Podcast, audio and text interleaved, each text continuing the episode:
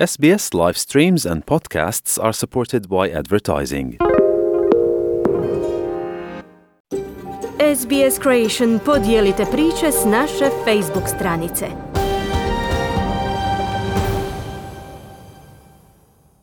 Radio SBS, program na hrvatskom jeziku. Ja sam Mirna Primorac. Hrvatska ponovno ima igrača u sastavu pobjednika najprestižnije nogometne lige na svijetu, Lige prvaka. Braća Sinkovići mijenjaju discipline i staze, ali ne i naviku da pobjeđuju. Hrvatski predstavnici odlični i u karateu, javlja Željko Kovačević. Nogometaši Madridskog Reala osvojili su Ligu prvaka u finalnom susretu odigranom u Parizu. Madriđani su pobjedili Liverpool 1-0. Finale odlučio Vinicius Junior golom u 59. minuti, ali je pravi heroj Madriđana bio nesavladivi vratar Thibaut Courtois. Real je tako osvojio 14. naslov pobjednika Lige prvaka. Utakmica je kasnila više od pola sata zbog propusta organizacije, odnosno gužvi koji su se stvorile, zbog koji su i igrači kasnili na stadion. Luka Modrić je igrao do 90. minute kada je zamijenjen iz taktičkih razloga, a tom pobjedom proslavio je petu titulu pobjednika Lige prvaka u dresu Reala. Real Madrid je osvojio 14 naslova prvaka Europe, a iz svojih posljednjih osam finala svaki put je izašao kao pobjednik. Kapetan hrvatske reprezentacije igra za Real od 2012. godine, te je osvojio Ligu prvaka 2014. 16. 17. 2018. i 2022. godine. Za večerni list Modrić je nakon utakmice izjavio. To je sve fenomenalno, velika sreća prisutna, pogotovo na način koji smo došli do ove titule, stvarno bio impresivan od početka do, do kraja, niko nije vjerovao u nas, niko nije davao velike velike šanse, ali mi smo sa vjerom, sa kvalitetom, sa samopouzdanjem, sa karakterom došli ovdje i osvojili petu, petu titulu.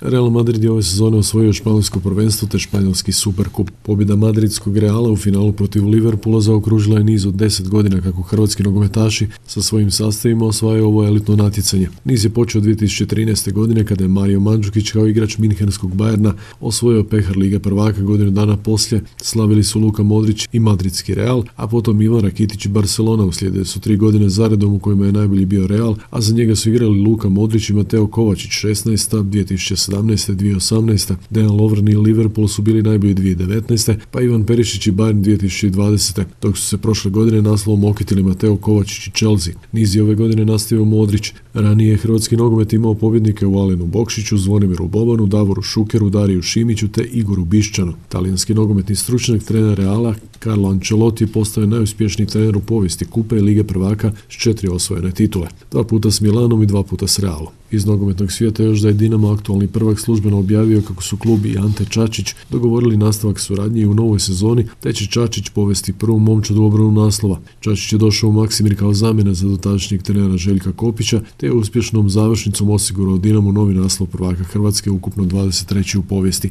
Goran Tomić više nije trener NK Rijeke, a od nagađanja će završiti u Dinamo očito nema ništa. Hrvatski veslači Martin i Valencinković vlasnici su još jedne zlatne medalje, one u dvojcu na Pariće nakon prvog svjetskog kupa u Beogradu. U završnih 250 metara pobjedili su dotada vodeće Poljake i ušli u cilj sa sekundom i 20 stotinki prednosti. Za Hrvatski radio su rekli. Bila je evo zanimljiva finalna utrka, stvarno ovaj, je bilo do samog kraja napeto. E, dobro smo krenuli, prvih 1000 metara dobar je bio osjećaj. Nismo bili 100% fizički, generalno u zadnje dva dana, ali dali smo sve od sebe. Ovaj, u finišu smo stvarno iščupali maksimum i evo uspjeli smo pobijediti i još je nekako ljepši osjećaj kad je ovako napeto i kad je do samog kraja, tako da smo presretni sa pobjedom. Nema više lagane pobjede, sigurno, kao što je brat rekao. Ja sam sad uh, imao malo problema sa crevnom virozom, zadnjih dva dana, prije deset dana isto neka bolest nas je napala.